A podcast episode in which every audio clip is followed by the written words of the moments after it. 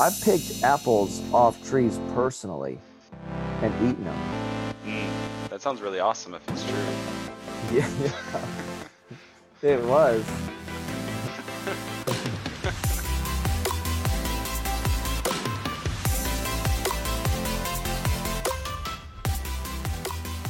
What's up, guys?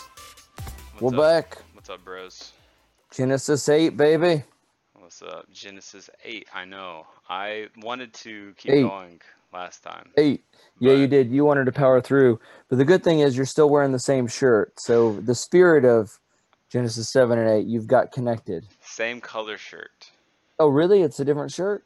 Uh, I don't know. I just know it's the same color as yesterday. Okay. Are you wearing red shirt. shorts? Are you doing the Superman for me? No. Green, green Oh. shorts. Green Oh. shorts. This is the Green Lantern outfit. Okay, nice. Uh, Love it. So My favorite are your purple shorts. those are good shorts. Those Yeah. are good shorts. My Um, favorite is when you wear the purple shorts with your baggy green shirt and you have your shirt tucked in. Mm, That's my favorite. that's a good. That's a good. That's. I don't like to bring that. I don't want people to get tired of that outfit. Um, I know you always leave me wanting more with that. That's thanks fine. for noticing, by the way. You for noticing. That's that's very generous of you. yeah. Um, I like that shirt that you're wearing right now, by the way. Thank you, sir. It's a wasp. Really? Is I've that- been I've, interesting story. I've been fighting wasp lately. There's been more and more popping up around my house, and so I bought some extra wasp spray and I've been going after them. Is there a like? Let's just say I wanted one of those shirts. Is there a place for me to get one of those? yeah, hit me up. okay. Well, uh, yeah, that's a great shirt. Anyways, um, well, Alright. do you want to kind of get into the mix here? Yeah. Um, so G- Genesis 8, we're going to be talking about Genesis 8 today. Um, Yeah. We uh, talked about yesterday Genesis 7. They were uh, on the ark and the flood. Um, so now we're going to kind of be wrapping up uh, kind of the time of the flood um, mhm. and and just kind of uh, seeing some very interesting things. So uh, t- today is going to be toward the end of the flood type deal. So I'll go ahead and just kick us off uh, with the first chapter. So the flood subsides, uh, chapter 8, verse 1. But God remembered Noah and all the beasts and all the cattle that were with him in the ark. And God caused a wind to pass over the earth, and the water subsided. Also, the fountains of the deep and the floodgates of the sky were closed, and the rain from the sky was restrained. The water receded steadily from the earth, and at the end of 150 days the water decreased. In the seventh month, on the seventeenth day of the month, the ark rested upon the mountains of Ararat. The water decreased steadily until the tenth month. And the tenth month, on the first day of the month, the tops of the mountains became visible. So here we see, um, you know, that God, even though Noah was in this tough situation, Mhm. uh, a tough situation meaning that like it wasn't. I mean, he was spared, right? So it was a, it was a blessing to be on the ark. But I try to imagine being Noah and the other people, the other seven people that were on the ark. Um, it appears he was in the ark a long time. Mhm. And so imagine kind of being being in that situation where you're like uh, you're just at sea in this boat for an extended period of time. Um, and then also, you know, one of the things we already covered yesterday, I, I, I appreciate how it talks about uh, and at the end of 150 days in the seventh month, 17th day, things like that. Like that's so specific because this is history Yeah. right this isn't a fable this isn't a a little story to teach people not to do bad things this is this is history and so Mhm. we see these very specific uh, benchmarks of time and also in verse 5 um, at the end of verse 5 the tops of mountains became visible i'd like to highlight real quick in psalm 104 verses 6 through 8 Mhm.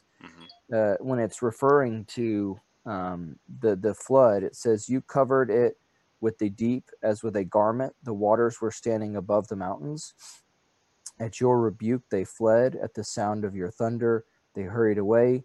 The mountains rose, the valley sank to the place which you established for them. So we see here that the flood kind of changed the did make changes to the geography of of the world of the earth um, and so we think it, it appears that mountains got higher after the flood and valleys got deeper um, and and arguably the oceans got deeper um, as well as as I've heard some some scholars say. Mm. Um, obviously, the, it, we don't have like this scientific geographic record, right? Uh, super specific. I mean, he does say that it got changed, but we don't have like the super specifics of of the heights and the depths and everything like that. But um, there is, I mean, all over. Um, yesterday we talked about how a lot of ancient cultures had their own record of a flood story, and you know, science. So atheistic science also shows like marine life fossils eh, that are found near the tops of mountains, and so that's just such an interesting thing um, that we see, and so that's explained by a worldwide flood. And there, there's mm. lots of science. There's lots of secular science that supports this idea of a worldwide flood. Mm. Yeah, I completely agree. And one of the things that I think would be really cool is for us to put some maybe links to some of those articles in the description box so that people can go and look into that themselves, you know, mm-hmm. and and maybe have a better explanation as to why that might have happened. If there was a worldwide flood, why would you find marine creatures in the fossil record on top of mountains? Yeah. And obviously, me and Justin come from the position that the Bible is true and we take it very literally. Other people might take the position that everything that's in a science book is true and take that very literally and take take that as 100% fact. And what I mean by some of these science books is maybe uh, old Earth, right? Billions of years old, or not a worldwide flood, or whatever whatever you want to say. Here, with regards to fossils, you know, were, were fossils the the product of the flood, or were they product of billions of years, etc. And so, I think um, at the very least,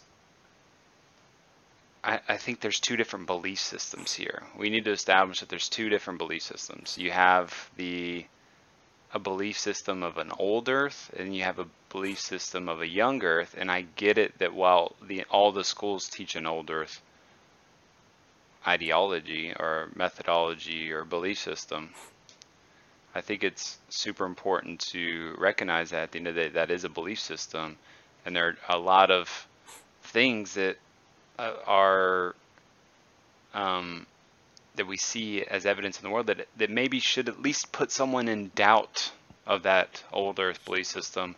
Maybe they still hold hold firm to it. Maybe they still believe it, but they should still recognize that that at the end of the day, it is a belief system, right? It's like I think a lot of people hold it up as like one thousand percent, no question about it, billions of years you're an idiot if you think otherwise. I think that's completely unfounded.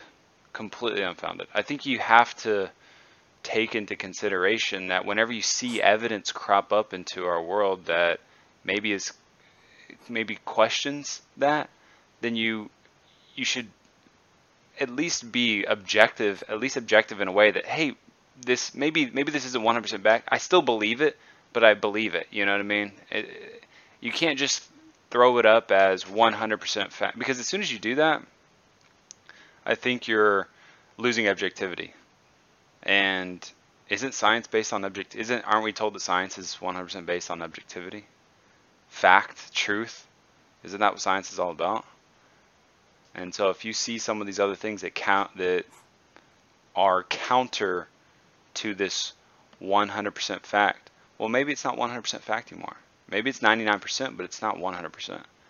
And so I'm just trying to create like kind of a level playing field that someone who believes in a 6,000 year old Earth or 6 to 10,000 years, whatever that number is, versus a multi billions of years Earth, I'm just trying to put us all on the same level uh, level playing field. Um, yeah, the, I think you bring up a great point, man, and and that you know I would I would phrase the things you were saying is everyone accepts their beliefs on faith. You and me have faith that the Bible's true. The atheists have faith that their scientific books are true, right? And right. so I've had people say to me, uh, "You believe in a book written by man?" Well, I mean, like all of us believe in books written by man. That's not. I mean, uh, you're like you're in the same boat as I am, and so you know, it. Like, I like it. It all has to do with the presupposition, like you addressed, and I mean, it's all. Um, you know, your your your most advanced scientist, you know, secular, whatever, they they will acknowledge that that philosophy is at the foundation of all the sciences, mm. right? You you you you have that philosophical presupposition to even start with, um, and so that's it's important to to recognize that, um, and so it's it, it's faith. And and I've heard very some really um, there's a, a famous comedian a British comedian who uh, does a lot of staunch atheist comments, and and he was debating. He was on a late night TV show uh, once, and I guess the the host was, I guess, some he was a culturally Catholic guy, and so the atheist comedian was debating him and just said, "Well, if all if if all the books in the world were were burned up, were destroyed."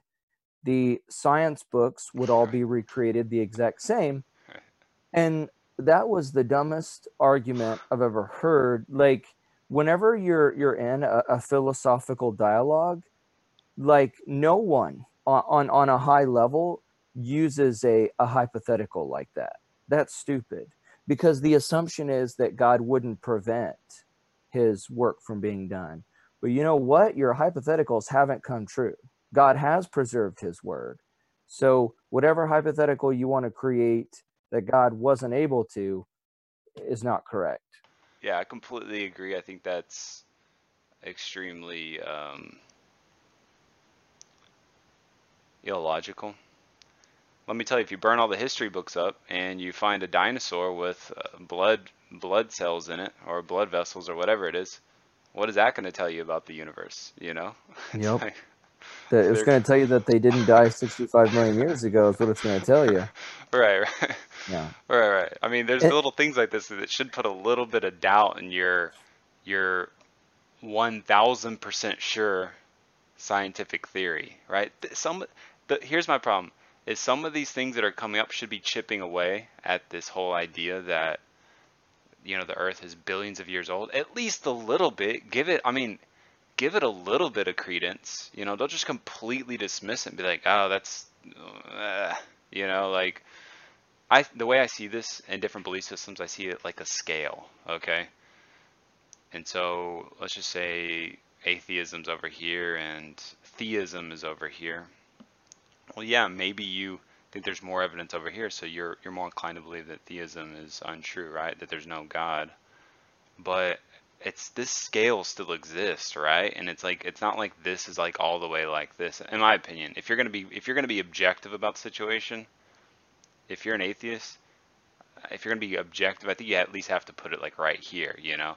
Or on the other end, I'm over on this side, right? I'm I'm in the I'm in the camp that believes that the explanation for the universe is better explained by a creator as opposed to the earth coming out of nothing. Coming to existence out of nothing. That's the explanation right now. Yeah. So yeah, it also I uh you know, I think that all the things you've said, Henry, um, you know, completely relevant to this topic of uh, how things came to be. And I, I want to add on just real quick that um, we're talking about the theory of evolution. Like science is testable, measurable, repeatable and evolution is none of those things. Um, and so and i think that sometimes we look or society and also wait wait uh, it's not it's not society overall it's it's western society. The the the, the other yeah the other like throughout history people have not looked to science as answers. Science doesn't promise or give anything. Science is this field that we created and it's helpful. Science is helpful. Science is a good thing. You know who you know who created science in the very beginning? God. But um, you know, science does not give us answers in the sense that it it it, it doesn't give us bigger answers like morality and things like that, right? Science doesn't provide those things. Science is helpful, um, but true science is testable, measurable, repeatable. So. Yeah, yeah, I, I agree. You know, I mean, we could we need to have a full episode on things that need to be explained by scientists. Right? I agree. It's like in the West, everybody, man, they have a lot of que- questions for Christians and they're great questions, and I'm happy to answer those. I agree. But I want you to answer some questions too every once in a while. You know, right? Hey, why don't you explain this? You know, why don't you explain why there's no there's no fossil record showing a slow evolution from this type of creature to this type of creature. That doesn't exist. They can't find that. There's these huge leaps an explosion of different, you know, creatures and whatnot. You know, there's not like this slow evolution where it's like, okay, then they were then they were tadpoles, then they were this, and then they were that, and then they were that, and it's like this very slow. In fact, Char- um, I guess it's Charles Darwin. He specifically believed that over time that this would be discovered. The fossil record would reveal a slow adaptation, evolution of different types of creatures. He believed that, and he thought just through the passage of time, as we had more sampling of the earth, that we would find that. We haven't found it. It's a huge hole in the standard narrative for evolution. Anyways, I know this is not an evolution episode, but yeah, but no, you brought up a great point about like everybody is on the hook to answer certain questions, yeah. not just Christians. And it's um, within you know philosophers have developed uh, four aspects of a worldview: uh, or, origin, purpose, morality, and destiny. And it, it, everyone's worldview has to answer those questions. It's not just the Christians; everyone's worldview has. To. I agree. I agree. And I, I, I, appreciate, by the way, I appreciate everybody's view on this, um, whether it be old Earth or young Earth. I'm not like I'm not someone who wants to throw everyone else under the bus. You know, I appreciate their view, and I love listening and hearing their viewpoints. And if for any reason that someone were to share a viewpoint and and give me really strong evidence to why I'm clearly wrong, and I come to that conclusion, I'm willing to change my viewpoint. Um, I would ask that other people establish that same criteria for objectivity and searching for the truth. So but I do really appreciate it, and I do love all people. The Bible calls us to love everybody, even people that are wrong. Yeah. yep. Yep. So, um, yeah, let's. You want to dig back into? Uh, let's do it. We, we are reading Genesis chapter eight still, aren't we? we are. there is a modern day Mount Ararat in Turkey, and I've heard people say that that's where the ark is. There's people have snuck up there and found pieces of the ark. And so all that i don't know. I don't know.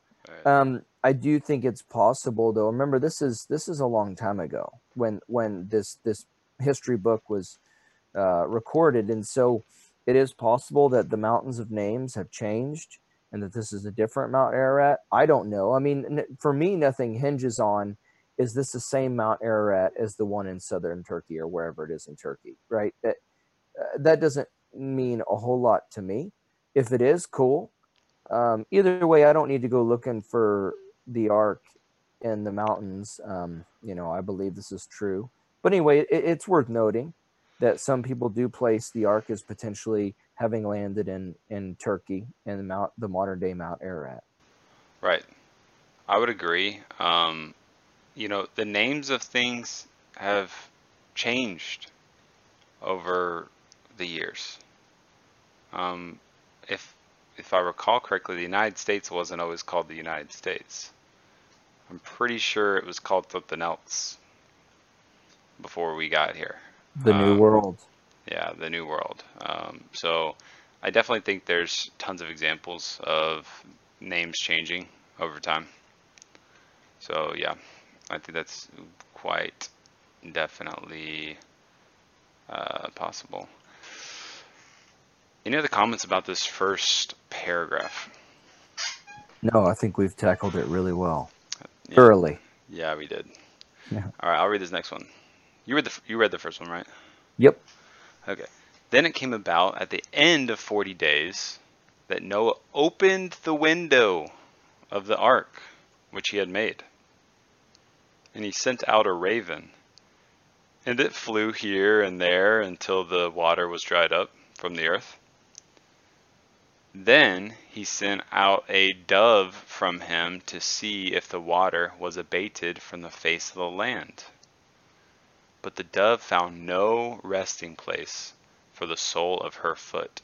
So she returned to him into the ark, for the water was on the surface of all the earth. Then he put out his hand and took her and brought her into the ark to himself. So he waited yet another seven days, and again he sent out the dove from the ark. The dove came to him toward evening, and behold, in her beak was a freshly picked olive leaf. So Noah knew that the water was abated from the earth. Then he waited yet another seven days and sent out the dove. But she did not return to him again. So there's a bunch of birds in this section of the Yup. paragraph. Raven and dove. What are your uh, what do they seem to be doing here? Yeah, um, so we have the raven um, that that flew out first. Uh, then he sent the dove out, um, and so I've heard I heard you know maybe there was a difference with uh, the a raven as a scavenger, um, right? So maybe the birds could have served different purposes or whatever in the certain phases or order that he sent them out. So I don't know, um, but either way, I mean, I'm sure that you know Noah's getting. I'm sure that Noah's wondering, hey, when wh- wh- when is this ark phase going to be over? And Mm, so he had the birds on the ark with him, and so, um, you know, I'm just imagine being that bird, like, you know, you how far out do you fly? You know, right. and uh, before make sure you have enough energy to get back, just in case. But but I was uh, thinking that as well. Like yeah, birds have got to be pretty smart to. I wonder. Like it yeah, sounds like these birds were not dumb enough to fly too far to where they weren't too exhausted to get back. I think yep. birds can also, like when they're tired, they can float in the water too. So Yeah, yeah. I mean, well, well n- n- nature is. I mean, God made nature with just this instinctual survival, you know, methods, and so yeah. No, I mean, birds are smart, and I mean, um, you know, Noah used them skillfully, right? And so, so, so that's cool. Um, we see that the toward the end, he did the the dove actually did come back with with uh, I think a fig branch or something in its beak, and so olive leaf, Olive leaf, my bad. Olive leaf. freshly picked. Yep, freshly picked. So yeah, freshly picked olive leaf. So it showed that the water had subsided at least in certain areas, and that maybe it was getting closer to getting out of the ark time. Oh, and this wasn't a dead plant either. Whatever olive tree that this came from. Are Yep. do trees do trees grow on on do olives grow in trees? Olives. I thought olives grew on uh, uh, like plants, um, or like um, They do grow on trees. they do. Okay, cool. Well, I just typed in olive tree and there's pictures coming up. Okay. I don't know. I I personally don't touch olives, so I don't know. Yeah, they grow up on olives. You would you would know if you ate it if you ate Yeah. Well, I mean, I know that I man, I You do know the you know where the rest of your produce comes from. I do. I know that oranges grow on trees and apples grow on trees. I've picked apples off trees personally. I'll have you know, Mm, and eaten them. mm, really? Yeah. Where was this like? Though this was in Mexico. Me and a whole bunch of kids were riding on the roof of a bus or like a van. Uh, We're going through this uh, area where they had like orchard, apple orchards, and the apple orchards are so like big that the orchard trees are growing up over the road. So we're just like boom, boom, boom, picking them and eating them. It was awesome. really? Yeah, it tasted good. Wow. Yep. That sounds like a really that sounds really awesome if it's true. Yeah, yeah. it was. okay. Hmm. Uh, uh, yeah. I've had a moment with a bird though, and it was biblical. So check this out. One time, so there's this book. Um, it's called The Disciples Cross, Ma- Ma- Master Life. So Master Life, Disciples Cross, and it's Mhm. like this cool. You know, it's like a it's like a growing with with uh, growing in your faith, Christian faith book. And so, I remember that I was super faithful. This was like in this was years ago. So I was doing my book every day and I brought it to work and I would do it during lunch. And so I went to this, uh, we used to work downtown and there was this opening area that was away from all the restaurants. And uh, so I go out in this little opening area and uh, I was doing, you know, my book, my little quiet time or whatever. And I was writing and this bird came and landed right beside me. And he looked at me and I was like, oh my goodness, this is awesome. Like, right, I'm going to become friends with this bird. He looked at me and I was like, what? Like, he's going to be my friend. This is crazy. And then he looked and there was this giant insect like near my feet. And so I was like, oh, like he's here, like he's super hungry, but he's like, you know, it's a risk, right? Because I mean, I could be a predator or something. So he looked at me, he looked at the insect, and I just remember I wanted this moment to happen. So I didn't say anything or I didn't move.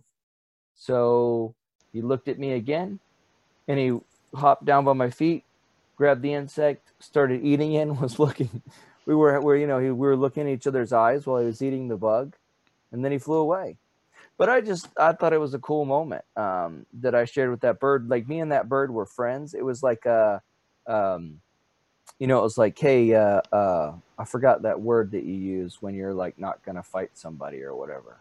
Um, Amicable, yeah, yeah, we were like, uh, was like- non-confrontational. yeah, but anyway, um, you know, so anyway, we had that that moment. I thought I thought it was cool. I had a moment with a bird. non-violent. No, it, it's like that when you call like uncle or you call like uh you you, you, like you're not gonna fight anyway. Surrender. No, no, it doesn't matter. It's ir- irrelevant. It. All right, let's get out to the source. We gotta get to the bottom of this. yeah, but me and that bird were friends. You Um, really don't know what this word is? no, so it's like the word like truce. It, it's called it's a truce, right? So it's like this Mm, truce, like, hey, we're not gonna have any kind of issues right now. It's a truce, you know. So anyway, So it wasn't like a lot of. It was like it was like this. It wasn't like this. Right. I mean, I, I mean, so I, I wasn't concerned about anything. Obviously, birds don't come hang out with people, right? Because they're trying to be careful. But it was like it this bug was worth the risk for him to take, and it was enjoyable to me to like hang out with that bird because he he landed right next to me, dude. Like I'm sitting on this step and he landed right next to me and like looked up at me, and I'm like, yeah, dude, we could be friends. Anyway, it's this really cool moment with this bird. Um, Very cool. But yeah, but uh, I want to hear your more of your thoughts, man. Any other thoughts about the birds and No, the no, you nailed it. You really nailed that. no. You, you really extracted a lot of data out of that paragraph. yeah. Good job. no, not really. I was yeah. No, I mean not you. I I, I didn't have an Excel Excel spreadsheet about birds and olives and all that kind of stuff, but I just hit the high points. so, Uh, all right, we ready to pick back up in verse thirteen? I think I'm ready. All Okay, right, all right. go ahead. Now it came about in the six hundred and first year, in the first month, on the first of the month, the water was dried up from the earth. Then Noah removed the covering of the ark and looked, and behold, the surface of the ground was dried up. And the second month, on the twenty seventh day of the month, the earth was dry. Then God spoke to Noah, saying, Go out of the ark, you and your wife, and your sons' wives with you. Bring out with every living thing of all flesh that is with you birds and animals and every creeping thing that creeps on the earth, that they may breed abundantly on the earth. Be fruitful and multiply on the earth. So Noah went out, and his sons and his wife and his sons' wives with him, every beast, every creeping thing, and every bird, everything that moves on the earth went out by their families from the ark. Yeah. So now uh, I, I like this one. So Noah, even though I'm sure he's got to have a lot of anticipation to get off the ark, we see Noah as a man of faith waited until God spoke to him and said, Go out of the ark. Then that's when Noah went out, only after God told him. I uh, completely agree. God spoke to Noah saying, Go out of the ark. And then verse 18 So Noah went out. And yeah, that's that's pretty incredible, right? You know, it sounds like it doesn't sound like it specifically says that this ark was resting on top of Mount Ararat and they might have been eager to get out of a big potentially smelly boat that they've been in for the last very long time 12 around 12 months. And instead Noah ended up waiting for God to kind of give for God to give him the go ahead and yeah I think uh, there's an excellent application to be taken from that so couldn't agree more um, okay cool do you want to read this next section Yeah. Then Noah built an altar to the Lord and took of every clean animal and of every clean bird and offered burnt offerings on the altar. The Lord smelled the soothing aroma, and the Lord said to himself, I will never again curse the ground on account of man. For the intent of man's heart is evil from his youth, and I will never again destroy every living thing as I have done. While the earth remains, seed time and harvest, and cold and heat, and summer and winter, and day and night shall not cease. So we see that the first thing Noah does is uh, make an offering, make a burnt offering to the Lord. right So um, just in, in Noah's, we see Noah's uh, gratefulness and appreciation, right? His attitude um, toward God in this action. And as you mentioned in a previous episode, that the reason why they Noah might take extra clean animals is so that he can make a burnt offering. You see here that this burnt offering was made of clean animals and not of unclean animals. There seems also to be a covenant that God's making here as well. Is that correct? That is, but I feel like the whole bunch of covenant language is actually made in chapter nine. I agree. So I, I want to push you off for one more chapter about your, your covenant talk. Right. So God says, we'll we'll give him a little bit of a teaser to that. Then the Lord said to himself, I will never again curse the ground on account of man. I will never again destroy every living thing as I have done. So, in terms of a worldwide catastrophe, um, implemented by God. It seems like God's saying never, that's never going to happen. Obviously, I will also mention here for the intent of man's heart is evil from the youth.